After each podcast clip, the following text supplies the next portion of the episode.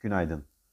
Amerika'da haftalık işsizlik başvurularının 406 bin kişiyle 425 bin kişilik beklentilerin altında gerçekleşmesi, ABD'de borsa endekslerini desteklese de kapanışlar yataya yakın seviyede gerçekleşti.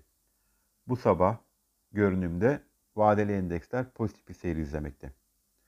Dün Amerika Hazine Bakanı Janet Yellen, Temsilciler Meclisi'nde yaptığı konuşmada enflasyondaki artışın geçici olacağını ancak bu yılın sonuna kadar sürebileceğini ifade etti. Biden yönetiminin harcama planlarının enflasyona neden olacağını düşünmediğini de belirtti. Biden yönetiminin bugün resmi bütçesinin açıklanması bekleniyor.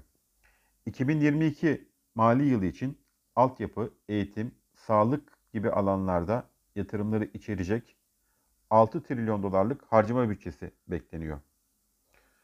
Bugün Amerika'da kişisel gelir ve harcamalar, Michigan Tüketici Güven Endeksi ve çekirdek kişisel tüketim giderleri fiyat endeksi açıklanacak.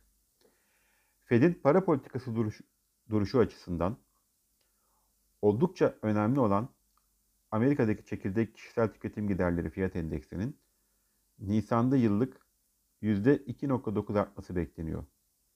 Mart ayında artış %1.8 olmuştu. Saat 15.30'da açıklanacak bu önemli veri, pazartesi günü Amerika piyasalarının kapalı olduğu da göz önüne alınırsa, beklentilerden sapma durumu piyasada oynaklığa neden olabilir. Yurt içinde BIST endeksinin 20 günlük hareketli ortalama seviyesinin bulunduğu 1428 puan seviyesinin dengelenme çabası sürse de mevcut direnç seviyesi 2 gündür geçilemeyerek direnç konumunu sağlamlaştırmaya çalışıyor. Endeksin bugünkü işlemlerde de mevcut direnç seviyesini zorlamasını bekliyoruz.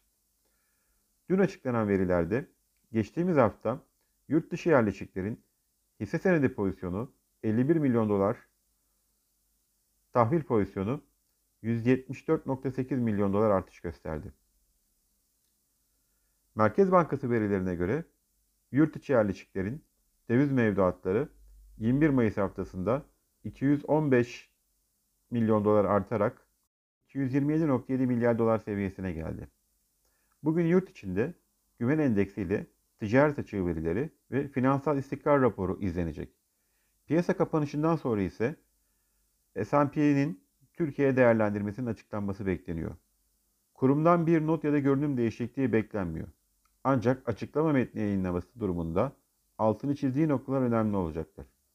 S&P'nin şu an Türkiye'ye yatırım yapılabilir seviyenin 4 kademe altında B artı olarak notlandırıyor.